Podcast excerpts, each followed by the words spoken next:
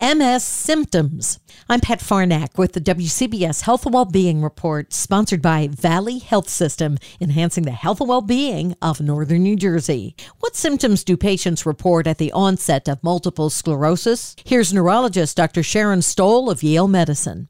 Sometimes optic neuritis is the first set of symptoms, very much a one eye issue, but it's also pain with eye movement. Their eye socket will hurt, almost like a migraine on that side of the head, but with that blurred vision. There can also be dizziness. It actually is from a lesion or a spot in the part of the brain that is affected by alcoholism or when you're drunk called the cerebellum. So a lot of people with a lesion or a, white spot in that area will come in and they'll say, yeah, my friends or my family asked me if I'm drunk and I promised doctor I didn't have any alcohol. The entire interview at WCBS880.com slash health. I'm Pat Farnack, WCBS News Radio 880.